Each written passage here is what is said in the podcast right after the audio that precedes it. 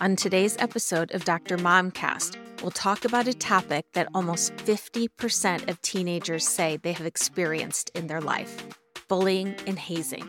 We'll talk about the signs that your child could be being bullied or hazed and learn some valuable resources.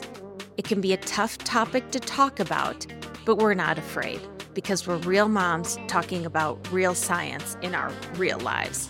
Hey everybody, welcome back to Dr. Momcast. I'm Dr. Marla Shapiro here with some of my absolute favorite sports neuropsychology colleagues. Dr. Alissa Wicklund, Dr. Beth Pieroth, Dr. Sonia Mosch, Dr. Summer Ott. And we are here to talk about kids, sports, health, safety. I don't know what else we got on the agenda. Beth. We're going to be talking about bullying and hazing in youth sports. Give parents an idea about what to look for to suggest that may be going on with their kiddo and some resources are we talking about mean kids or mean coaches or all of the above? All the above. Beth, what interests you about this as a sports neuropsychologist? It's actually a funny story. I did a lot of traveling nationally to do presentations on sports concussion. In the talking circuit, you meet a lot of people who are doing great work on other health and safety topics relevant to kids. So I was giving a talk to about 1,200 football coaches, and I came off the stage and I was talking to somebody, and he said, Beth, I love the work you do, but man, you concussion people just suck all the energy from the room. And, and it was really funny. He's a really good guy. And so I took it in, in a positive mm-hmm. way because he said there's so much focus on concussion that other things that are important and relevant, like mm. sudden cardiac arrest and heat and hydration and bullying and hazing, get no attention. It was this light bulb moment for me. I started thinking, wow, we really need to be thinking about youth sports in a broader perspective. And that's why I went back and got my master's in public health. And so looking at all of these different sports health issues and understanding how do we educate the community on these topics. So that's where I started becoming interested in this particular topic. Most people if they give a lecture to 1200 people. Most people are just like i wonder what reality show i'm going to watch tonight. And i really feel like caramel corn. And i don't know what those housewives are doing. Dr Pieroth just goes and decides to get another graduate degree.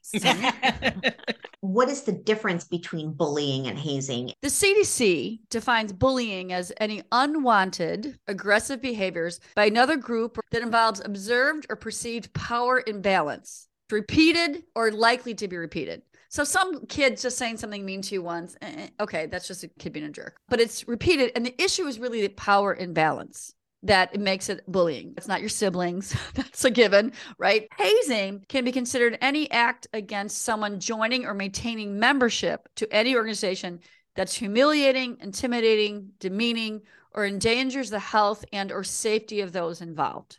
Hazing is meant in theory to unify.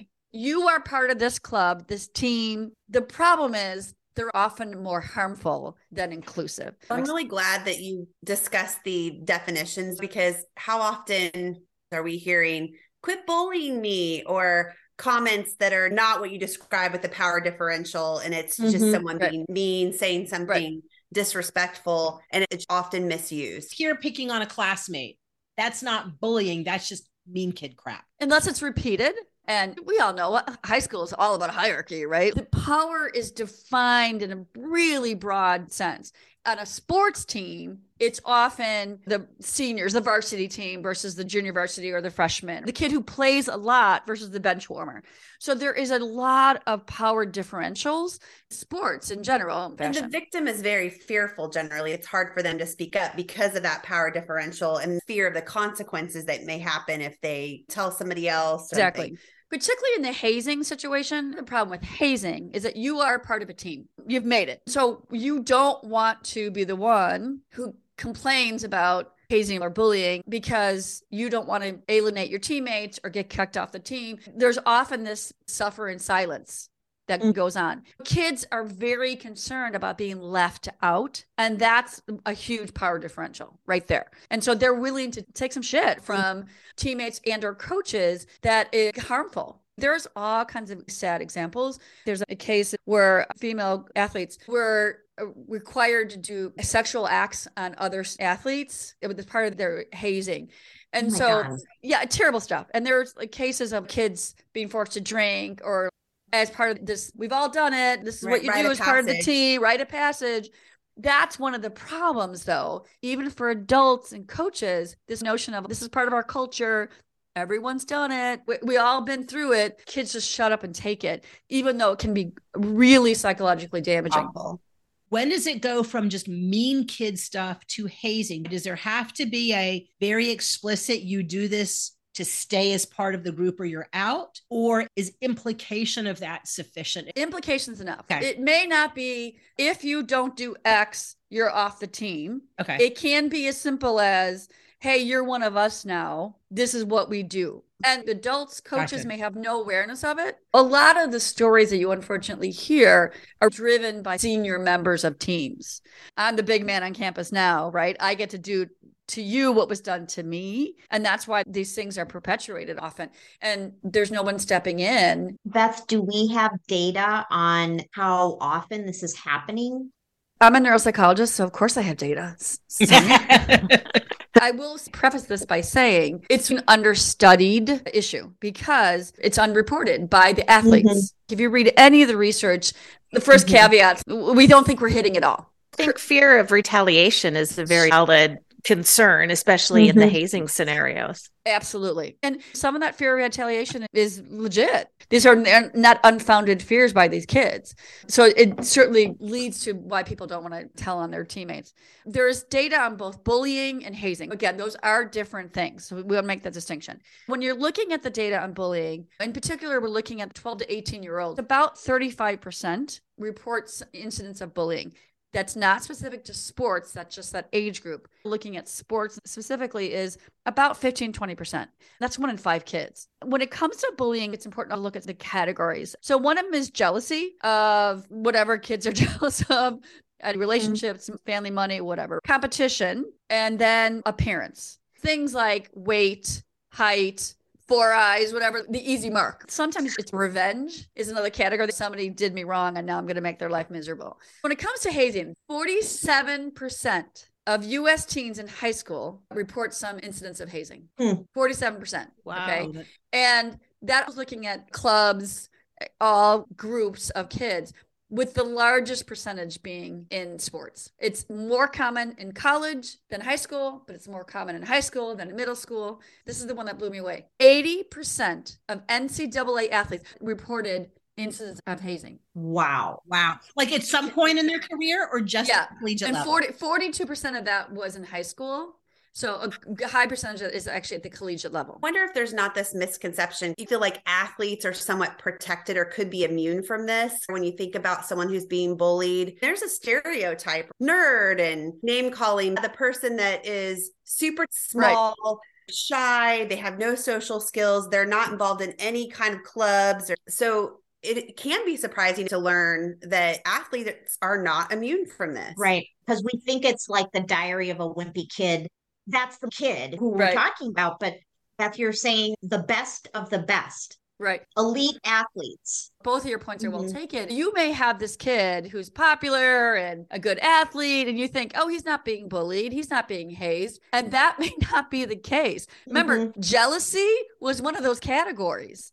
Athletes, a popular kid, the good looking kid, they're not immune to this. Mm. I want to add one more statistic because I think it's important. When they studied high school athletes, 25% of them said that their first incident of hazing was actually before the age of 13. So this stuff Mm. is going on even in the younger kids, which is so, I know, right? It's heartbreaking. So these are things that parents really need to be aware of.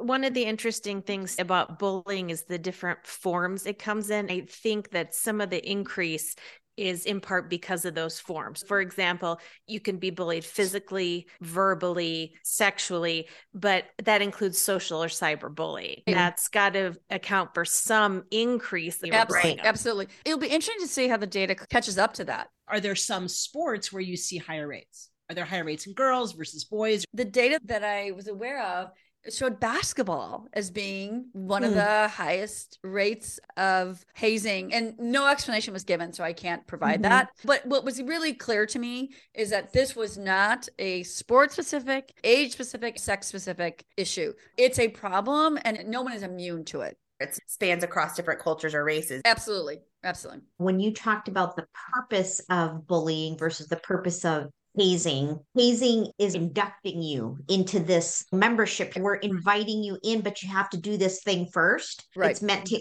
be inclusive eventually. Is it considered hazing when newly minted varsity get promoted from JV if they go and surprise them and pick them up and make them do certain things, but they're not negative, they're not aversive? Like pick them up and they go volunteer at a homeless shelter. Has that ever happened? Okay, so I was in a high school club where they did that, Oh, okay. So it happens. where they wake you up and you go to school in your pajamas and you have to do all kinds of stuff. Here's a component that I forgot to mention. It doesn't matter if the person has consent. They may hmm. say to you, you have to go do X, and the person agrees because they don't feel they have a choice. They're afraid they're going to mm-hmm. be kicked off the team or made fun of. Even if the person consents to it, it can still meet the criteria for a hazing. Underlying issue is something that's negative to the person. If they Okay. pick you up and say, We're going to go get ice cream, you don't like ice cream, but you eat ice cream, I guess that's not really harmful, right? Unless Yeah. you have a dairy allergy, I guess. The lactose intolerant. lactose are intolerant of us. a Wheat Mix. I would be hazed by being forced to eat a sundae. Yeah. It's is it unwanted? That's the issue. Unwanted. Is okay. it okay. unwanted? Feels bad to the person, the victim. It can be abusive or it degrades Exactly. the person or It's there's an emotionally, intimidation. physically, or Yeah. sexually abusive. So this high school club, it was a big deal to get picked. They would conspire with your parents, wake you up. You would go to school in your pajamas, and then you would be parading around in school all day in your pajamas. It's a sign that you were part of this cool club. So what you're saying is that negative because it is kind of embarrassing, but it's cool if you get chosen to do it. It's a real gray area, it sounds Yeah. like. It is, and it really is a gray area. So ultimately, it's about how the person perceives it.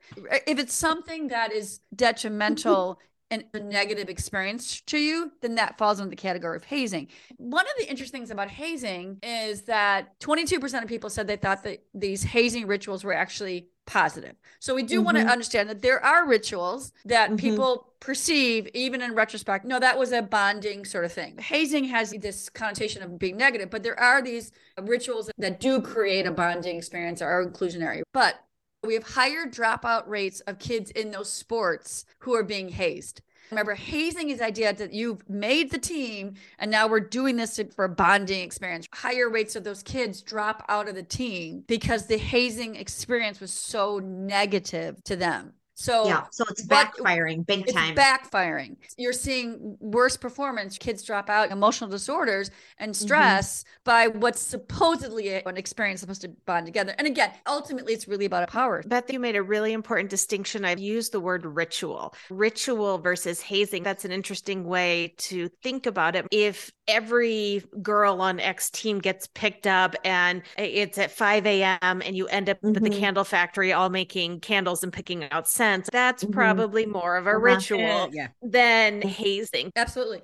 Also gets to why these things are hard to study because there is this belief that the things a team does together are a good thing. And there's this notion of, I did it and I'm fine, so you can do it. Mhm. And Mhm. there's this character hardening. There's also this acceptance as this is norm. I was reading this article and it talked about football players saying, We're not ballerinas. This is what we do. Even physical violence toward each other and hazing is accepted. There's this code of silence. This is what we do.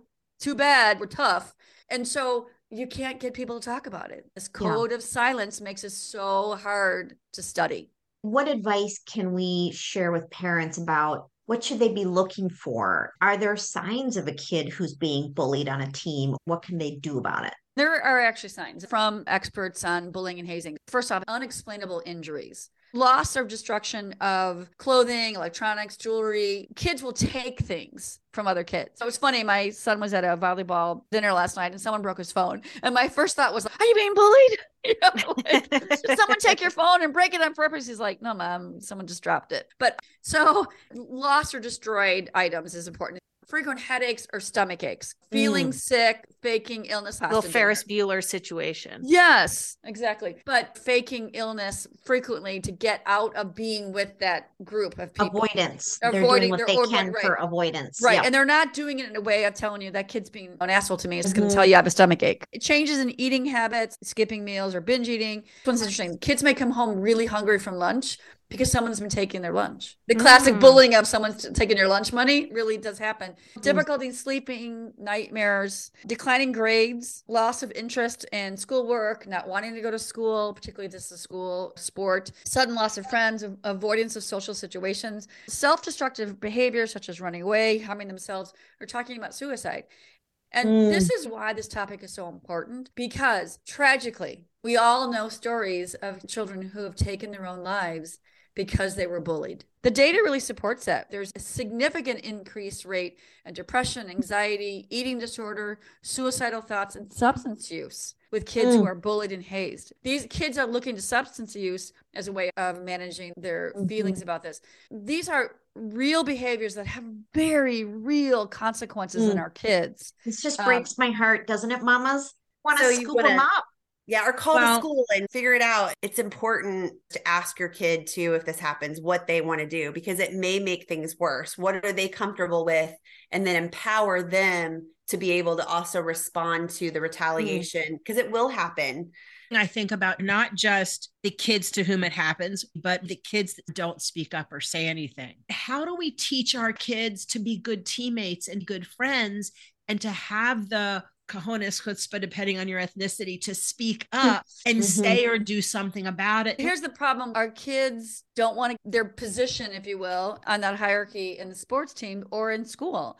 It is really hard to have a child have enough self confidence to step forward Mm. and stop someone. Uh, Most schools now have anti bullying programs, but I want to talk about specifically in sports what resources and parents have. We know about er- emergency action plans. Those tend to be in regards to brain injury, spinal cord injury, and sudden cardiac arrest. But there are mental health emergency action plans. Do, do these programs, club teams, everything that your kids are in, do they have an approach to handle mental health crises and issues like bullying and hazing in their ranks. Part of it should be teaching of coaches, team captains, and team leaders. A lot of hazing and bullying goes on outside the view of the coaches, outside the view of the adults. So the locker rooms are one of the most challenging places because people are body conscious. There's appearance It's day, a right? very vulnerable space. It's a very vulnerable space. Mhm. You have to have the captains, leaders of the team, aware of what behavior constitutes bullying or hazing so they can intervene.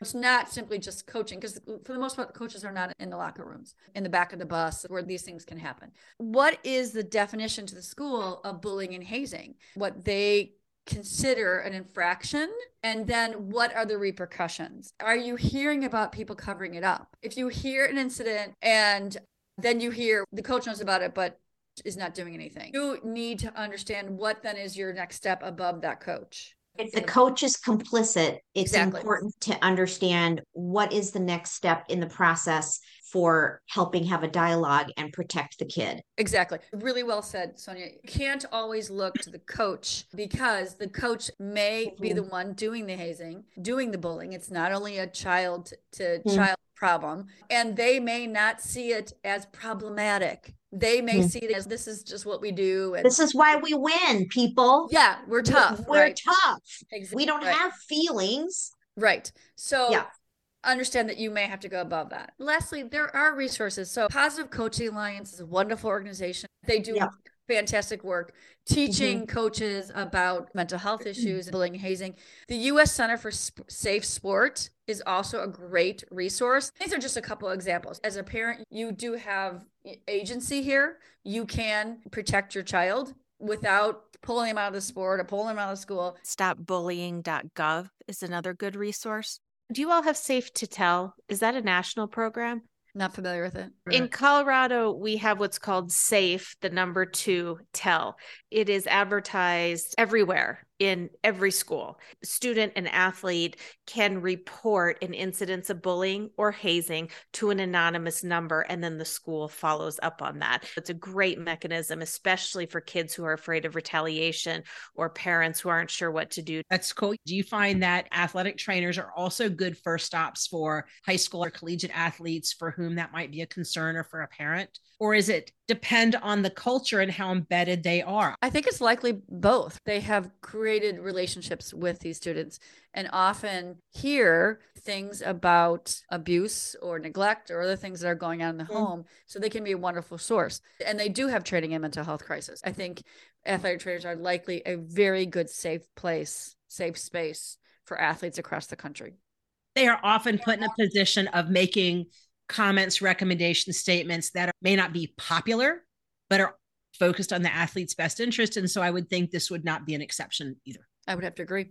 I was just doing a little bit of Googling, as we say. As the young folks say, I was on the interweb and it looks like a lot of times the way to locate resources for your specific kid's school is to go to the school's webpage. They most likely have a department or a person, right, Beth, that would be in charge of taking reports. Absolutely. Unfortunately, bullying and hazing are common and it's something that schools have been paying attention to more and more. So, yes, most schools are going to have somebody that you can report this information to. Mm-hmm. I was recently at a tournament for my son and it was at a different high school. In the back of the stalls in the washroom, they had a QR code and said, if you want to talk to one of our social workers, scan this and send us a message. You and know? you literally don't have to use your phone and call anybody. You don't have to call right. 911. You don't have to use your words or speak. Yeah. And nobody would know. Mm-hmm. I thought that's brilliant. I wish every school was mm-hmm. doing that. Reporting so important. You gave us fabulous resources for how to do that. But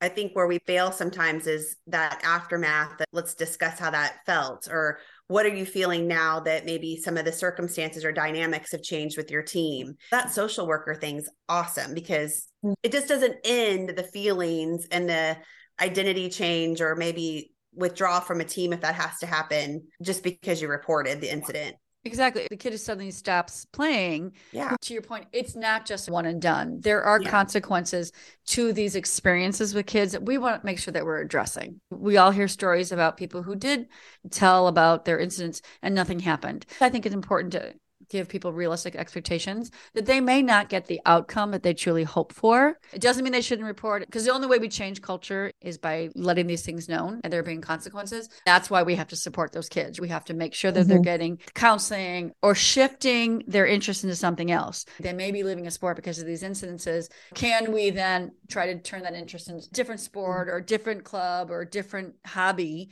that mm-hmm. brings them joy. Not to tie in resilience to everything, but because that's kind of my jam, people. I love it. Want to tie talk away. about it. Tie away. 24 7. But resilience comes from the field of physics, studying how different materials change when force is applied to it.